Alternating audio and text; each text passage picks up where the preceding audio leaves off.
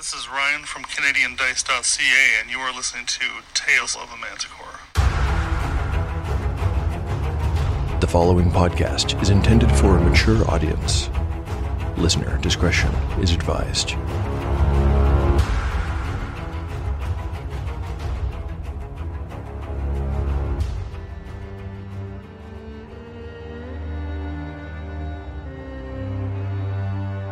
Welcome back to Tale of the Manticore, Season 2. Like the creature from which it takes its name, Tale of the Manticore is a mashup, a crossbreeding between two different species of storytelling. Here, you will find the unpredictability of old school RPG paper and dice games with the storycraft of a dark fantasy novel.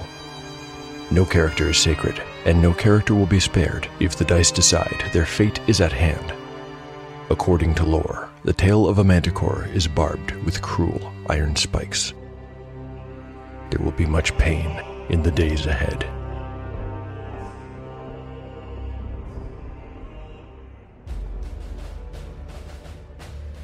Last time on Tale of the Manticore. The last episode begins with Catsbane picking up the companion's payment from Sister Araness. Given her efforts towards secrecy and the lack of warmth in their meeting, it is an odd thing that she did not have it sent by messenger. Perhaps with a payment this valuable, she wanted to give it to Catsbane personally. We find out soon enough what is so precious about it. When Catsbane meets his friends at the Jester's Cup Tavern, they open the package to find, along with a handsome sum in gold coins, a magical potion. Specifically, it is a double dose of a healing potion, a real treasure. Over a meal of pork bone soup, Shawnee reminisces over her childhood, and we finally learn, in a rather lengthy dramatis personae section, how she got the scar on her chin. When the evening's entertainment has concluded, and they've all eaten and drank their fill, the companions leave and head home, but Yellowfly changes their course along the way, secretly communicating to the others that they are being followed. He leads them deeper into the warren, and then into an alley where they hope to ambush their tail. But the tail gets wise and does not enter the trap. Instead, they run. The companions pursue, but ultimately fail to catch the stranger who had been following them.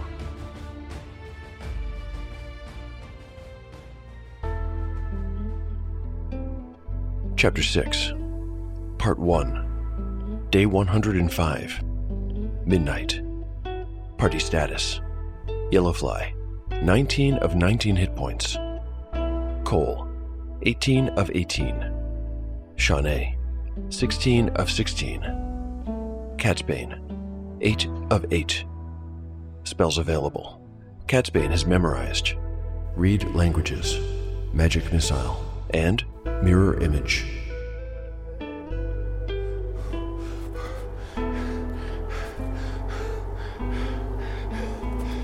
Did you get a look at them, Shawnee? Any details at all that might help? Yellowfly's voice was breathless. No, not really. I think it was a man, but even even that I can't be sure of, replied the rogue. Do you think he followed us all the way from the Jester's Cup? Probably. He was fast, whoever he was. Yellowfly had his hands on his hips. He was still winded. They all were. He got lucky, said Shawnee bitterly after a moment. I suppose he saw the money. That might tempt some people to follow us home. Burgle the place later. I don't know. Perhaps. Shawnee looked up at the sky as if hoping to see an answer there, but all she saw was the silvery disk of the moon, big and bright through the falling snow. There was a thin, hazy crimson ring around it, like a halo. She hadn't noticed it before. Catsbane saw it too. That's a devil's ring.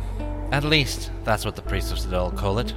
I read about it in their library. He said in a flat tone. Il Koten in the old tongue. I understand it to be something of a bad omen. Clearly, agreed Shawnee. What should we do? asked Cole. He was beginning to shiver now that the adrenaline of the chase had worn off. We can't go back to the apartment now, replied Yellowfly. But I know a place nearby where we can spend the night. Mother's tears, I do not like being followed. We need to talk about a few things, but first, let's get out of the cold. Yellowfly led them to a homely two story building with a snow covered thatch roof that was so bowed in the middle it seemed it might collapse. Is this the place? asked Cole doubtfully. At least, true to Yellowfly's word, it was close by. It had taken only a few minutes to get there, and although it was no beauty, shelter was shelter. The wind of the cliffs, affectionately called the Windy by the locals, was the kind of place that received clients all through the night, and so the door was unlocked and there was a woman, half asleep but present, at a shabby reception desk. She was as painted as one of Zarin's girls, and Cole realized that the Windy must have doubled as a house of ill repute. Yellowfly and the painted woman spoke for a while. It seemed they knew each other. Eventually, she offered him a key and a weak smile and said, Three silver bits. Yellowfly paid with a gold coin, took his change and the key, and led the group upstairs to a single large bedroom they would share for the night. Mercifully, the Windy was silent, and the sounds one might have expected from such a place were not audible. When they got to their room, they locked the door behind them, and, given that there were no chairs, sat down on the mattress and the floor. Cole sat with his broad back against the door. They spoke for a while then in low tones, trying to reason out who their pursuer might have been. They hoped it was an independent and opportunistic thief, but there were other possibilities. The authorities were one of these, but they would not bother to stalk them, Yellowfly believed. They would just arrest us, and that would be that. That really just left the Weeping Eye, though how they had been identified was a mystery. Perhaps the Winks had a spy working at the Church of the Sacred Flame, but that did not seem very likely. Eventually, Yellowfly got up and went back downstairs to speak with the woman at the counter. Before he did, he explained She's one of us. Janelle might have some ideas, or she might have seen something. If not, she can arrange to have our place checked out before we go back. He returned an hour later. Everyone was still awake, though it was very late by now. The feeling of being exposed and watched had made it hard to relax. Cole was even hesitant to let Yellowfly in when he knocked. This led to a decision to work out some simple codes they could use over the next few days. One pattern of knocks would indicate, it's safe to let me in, and another pattern would indicate danger. Before they tried to sleep, Yellowfly shared with his companions the key points of his talk with Janelle. She had no idea who might be following us, but she can arrange to have our apartment checked out. I asked if we could stay here another few days, and she offered me something else. She said her boss might be looking for some muscle. There's a job taking place outside the city in two days. Good pay. She asked if we'd be interested in signing on. I said yes. Chapter 26, Part 2, Day 105, Midnight. The key. The key. Like a mantra, Carrick had spoken these words over and over every day for more than a year. But tonight, as he stared into the androgynous metal face worked into the door, he felt somehow different. While Yellowfly was taking counsel with Janelle in the Wind of the Cliffs, Carrick, as always, was in the ruins under Whitestone Castle, literally face to face with his single obsession. The metal visage stared at him blandly tonight with hollow eyes. Sometimes it seemed to jeer at him, sometimes to gaze at him with genuine pity. Sometimes it looked at him with something akin to hunger, as though instead of warding the portal, it longed for him to open it and pass through. But so far, he had failed and failed and failed again. King Vincent's own mage had struggled to open this very same barrier. It had taken him a full year to find a way to open it. But Daenor had passed through, so why couldn't he? Somehow it did not occur to Carrick to give up. A failure was not a defeat. In a sense, every failure brought him closer to success. At least, that's how he tried to see it. He considered the door the same way he did every challenge in his life. As a wizard, he'd been conducting experiments all throughout his career, and by their very nature, experiments involved failure. Failure was germane to them. He felt only mild concern that he had all but abandoned his life up on the surface. Compared to the promise of what might lie behind this door, did he really care? Not a bit. The city and its fool king would take care of themselves. You must tell me. What is your secret? He whispered to the face for the millionth time. The metal face shone strangely in his conjured magical light. All these many months, it had denied him, but tonight something was different. He had an idea. It was small and far away, but perhaps he could coax it from the depths of his memory. Carrick blinked. He looked at the face as if seeing it for the first time. He had grown so accustomed to it that he never really even saw it anymore. It was a grotesque face, a mockery of humanity. The cheekbones were much too wide. The chin was weak. The nose was a ponderous bulb. The eyes were gently sloped arches over empty pupils that stared straight ahead. The door itself was a double one. Its split drew a straight line between the eyes, and cleft the nose, mouth, and chin in two. The idea continued to take shape, but it was still far away. It was a name. Then, as though his mind were a deep, dark lake, it dislodged from the silty bed of his memory and floated bubble like to the surface. This name, it was so fragile and delicate that if he thought too hard, it might burst into nothingness. He felt his heart flutter in his chest as he leaned forward, oh so carefully. Even the smallest movement might dispel the name from conscious thought, and so when it broke the surface, he spoke it in the faintest of whispers. Azor Azul. The face split apart as the door swung open.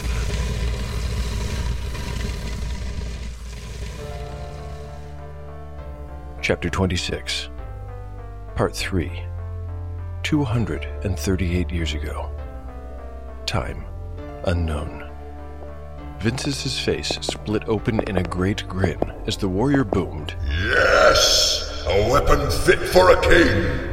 He was brandishing an ornate and ancient warhammer made of black iron, decorated with swirling patterns of red gold and glittering jewels.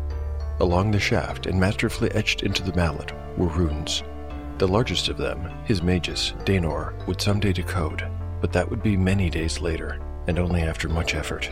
I shall call it the Hammer of the West, and soon Azazian dogs shall tremble at its sight.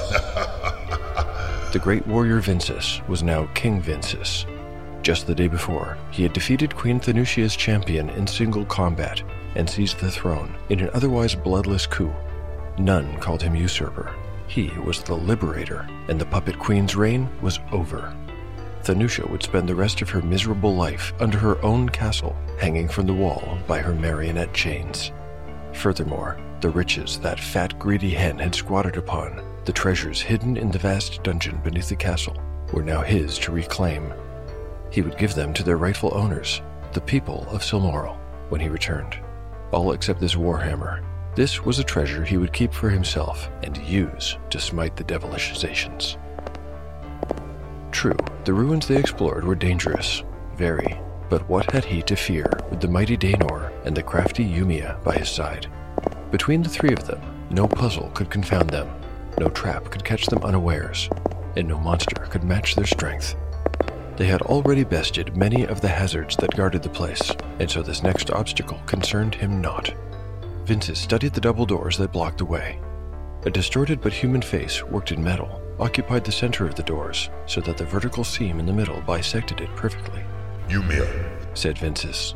He pointed the head of the warhammer at the door. as likely a place to hide a trap as any. Yumia was small and twitched nervously, like a mouse. She had dull brown hair that she wore cut short above the ears. It might have made her look boyish if it weren't for the twin scars that ran diagonally across her face. One of them cut right through her left eye, which was now covered with a patch. She smiled a crooked smile and padded off ahead to investigate the double door. Vinces spoke with Daenor while the thief did her work. I feel we are close to the heart of this place, Daenor, and that the best is yet to come. The elder wizard nodded sagely without looking at the warrior. He was watching Yumia, who was being even more cautious than usual, keeping a little distance from the door and refraining from touching it as she poured systematically over its surface from bottom to top with her one good eye. But what say you? Is this not the finest weapon you have ever laid eyes on, friend? Daenor pulled his gaze away from Yumia. He never took anything at face value, nor agreed with anyone readily, so he inspected the weapon clutched in Vinces's mailed fist with careful consideration. Daenor had gray eyes and a long blade of a nose. His shiny silver hair was mostly covered under the hood of a black cloak decorated with red stars. On each finger he wore a jeweled ring, and around his neck, a tight black choker set with a huge emerald. He was squinting at the runes written along the hammer's length. When he got to the one on the side of the hammer's head, he blinked and frowned. He lifted his lantern to better see, and Vinces, who was well accustomed to his companion's meticulous ways by now, proffered the weapon so he might better see whatever had taken his interest. With a tentative finger, Daenor touched the rune and mumbled a spell. His eyes closed and then opened again. When they did, they were no longer gray. Now his eyes were colorless orbs of diffused white, like balls of ice. They studied the rune intently for a few moments before Daenor blinked and his own gray eyes were back. Frowning even more deeply, he whispered a name. Ahead, Yumia gave a little yelp of surprise as the double doors swung open and inward before her. Do you enjoy old school RPGs? Do you love stories of sword and sorcery? Are you tired of the typical actual plays and long, unedited podcasts?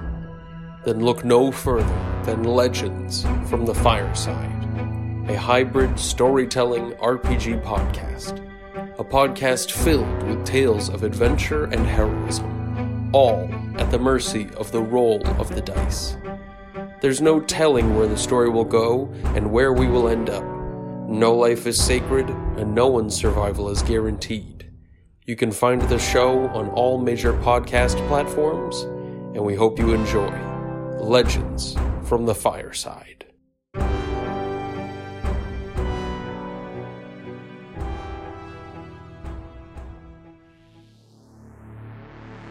In real life, I'm not much for gambling. I don't care for casinos, and I never got into poker the way a lot of my friends did. But today, I kind of feel like taking a risk. Until now, I had already decided who was following the PCs and why. It was just another logical move made by an NPC, and it added a new dimension to the story that I liked. But then I thought, you know, there are multiple factions that might have the PCs tailed, and for different reasons. Maybe I should roll it, and, you know, throw a wrench into my own works. Hmm, more chaos? Sounds good to me. Where do I sign up?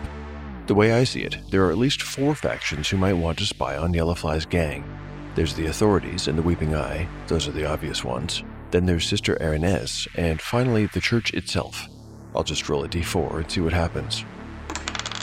Huh, a 3. Turns out the dice gods and I had the same idea for once. Well, let's see how this plays out in the narrative. Chapter 26, Part 3, Day 105, Past Midnight. She answered the door in her bedclothes. He could see right away that she had not been sleeping, and this was to be expected. Sister Araness had been waiting up for hours to receive this visitor. She bade the young man enter and directed him to hang up his cloak and remove his boots before joining her at a small table that already had a pair of cups full of steaming hot chicory. This was her preferred drink during the winter months, as she found it eased her arthritis. The man was shivering with cold when he came to the table. She flicked a spider off her sleeve. It was the third one she had seen tonight, and poured him a cup of the fragrant brew. He accepted it gratefully and held it in his hands to warm them up for a while before drinking. The young man's name was Brother Hoyden. Of all the men and women in the Church of the Sacred Flame, he was the one Araness trusted the most. That's why he had been entrusted with this special task. Hoyden was her third cousin, and Araness believed that there was no bond stronger than blood in this world. His job had been to follow Catsbane for a few hours and then report. She had set Hoyden up as well as she could, from forcing Catsbane to borrow her book to arranging a private pickup for their payment. All of that had been arranged so that she might set Hoyden after him unobserved. Simply put, she did not fully trust Catsbane, or Shawnee, or the others for that matter. The non religious were fickle and weak hearted, and in her experience, lacked virtue and moral rigidity. She wouldn't have been so suspicious if it had not been for Catsbane's insistence on having access to her library. Why was this young man of the Thieves Guild so interested in demonology? It didn't make sense, and she didn't like it, especially with all that had happened lately. These so called church members that she was forced to invite into her own temple must know more than they were letting on. She didn't like that either. It was true that they had served her well and retrieved the symbol for her. That could not be overlooked. But Catsbane had made a point to inquire about that when he had come to retrieve his payment. Simple curiosity or something else? When he asked her if she had learned anything new, she had told him that she had not. But that had been a lie. Hoyden's report that they had spotted him and given chase was a disappointment, but they had not caught him, and that was the important thing. Privately, she felt guilty for having put him in such a dangerous position. After all, Hoyden was not skilled in such things, and who knows what Yellowfly's gang would have done to him had they caught him. It was not a pleasant thought. Sadal forbid that such a thing should ever come to pass. After half an hour, Hoyden had told all he had to tell and finished his drink. He took his leave and Araness went to bed. On her nightstand was the history book she had lent Catsbane, and beside that, yet another spider. And it was a fat, ugly one, too. Ugh. She didn't wish these creatures any harm, but she could not abide going to sleep with one so close to her face. So she picked up the book and smashed it flat. Chapter 26 Part 4 Day 106 Late afternoon. Party status. The party's status is unchanged. Something small like this, we'd just drop a chicken down it. It would flap its wings like mad, you know, and that would clean out most of the soot. Chicken got dirty though. Cole was sharing some farm wisdom with Yellowfly, Janelle, and one of her sons, a good natured boy of 18 named Easley, as they all pitched in to clean the wind of the cliff's clogged chimney.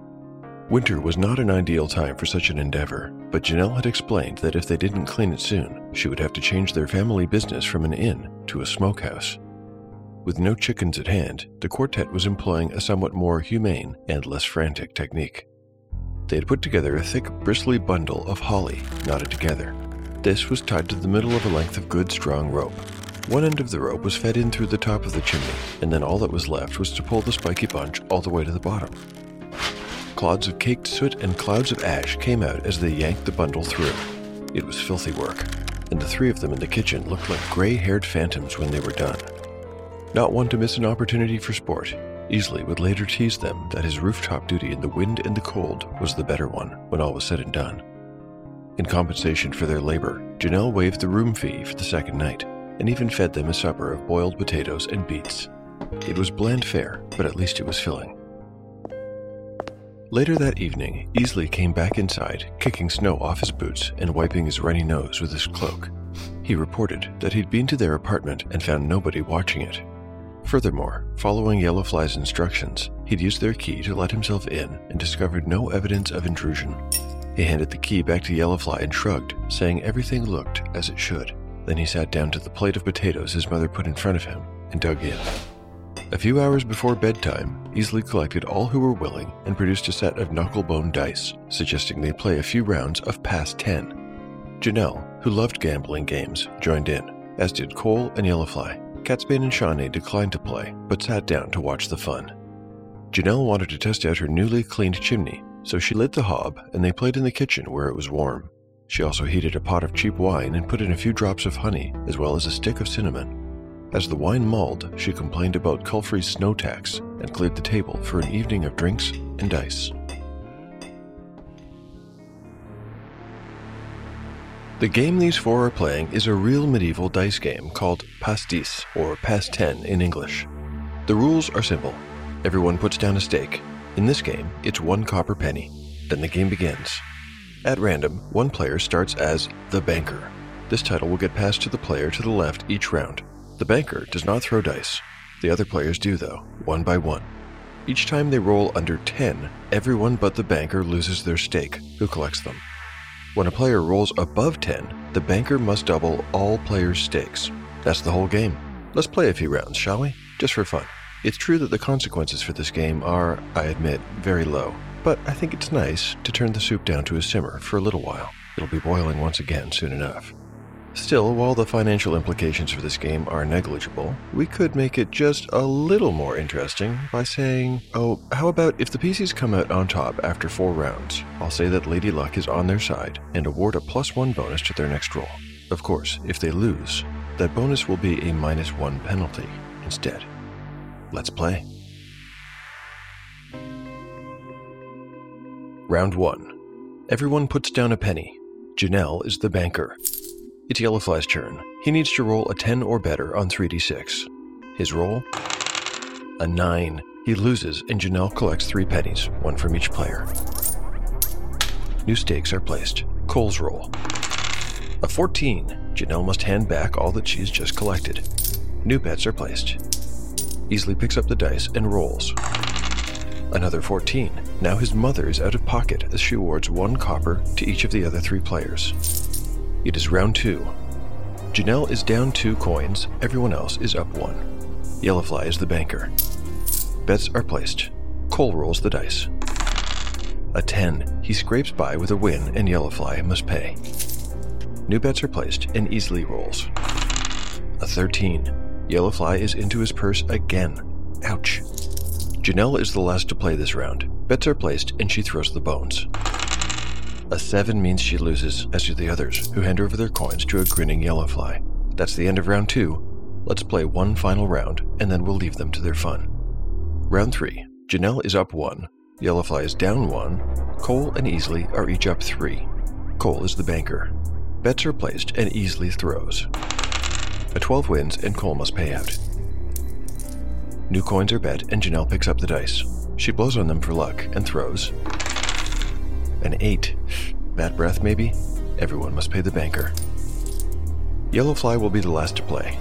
Bets are placed, and he throws. What is the will of the bones? Another 8. Time to pay the smirking banker once again. Cole rakes in another 3 coins. This is how the game stands, and where we'll bow out and leave the table. Janelle is at break even. Yellowfly is down 2, Cole is up 5, and Easley is up 2. Looks like when all is said and done, fortune favors the farmer. Cole is the winner, and our PCs will enjoy a plus 1 bonus on their next roll. Let's hope it is an important one.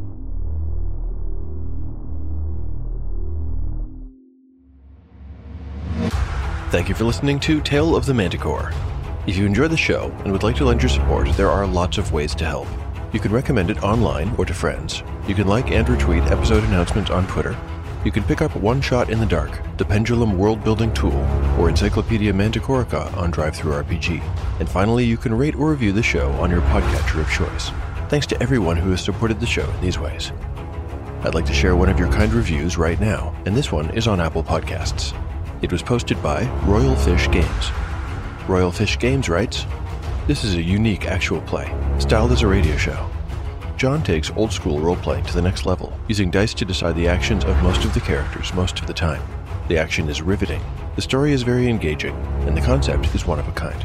I'm absolutely hooked, and I've been telling everyone who will stand to listen about this fantastic listening experience. Do yourself a favor, no kidding. Wow, Royal Fish Games, I just can't thank you enough for that extremely kind review. Even more so for telling your friends to give it a shot. Word of mouth is by far the best way for the show to grow, and the more the show grows, the better job I can do with it. Please keep spreading the word. I'll keep making more episodes.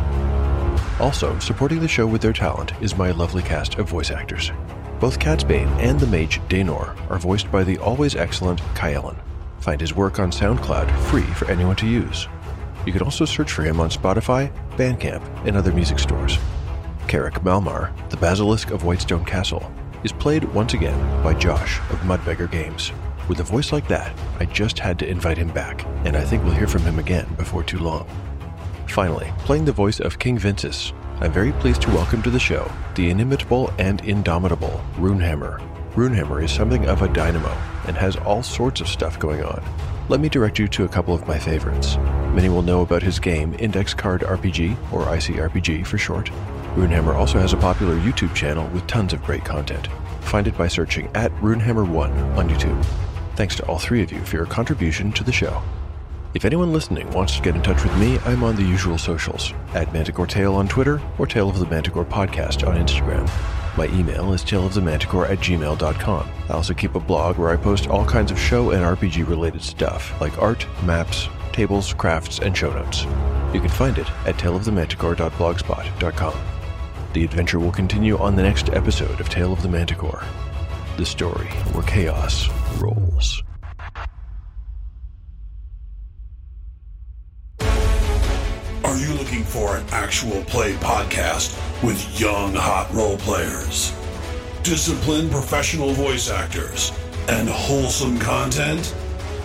Well, this isn't that podcast. AARPG is an adults only podcast with interviews, actual play stories where. Uh, excuse me, Matt. Why do you sound like you've been chain smoking since you were a toddler? What do you mean? Uh, the voice. You don't have to do that voice, man. I don't? Nah, just tell them that we're a group of old friends who like to get together, hang out, play lots of different types of games, and we want them to feel like they're sitting at the table with us. And they can find us just by searching for the AARPG podcast on their favorite podcatcher and at the AARPGs on YouTube.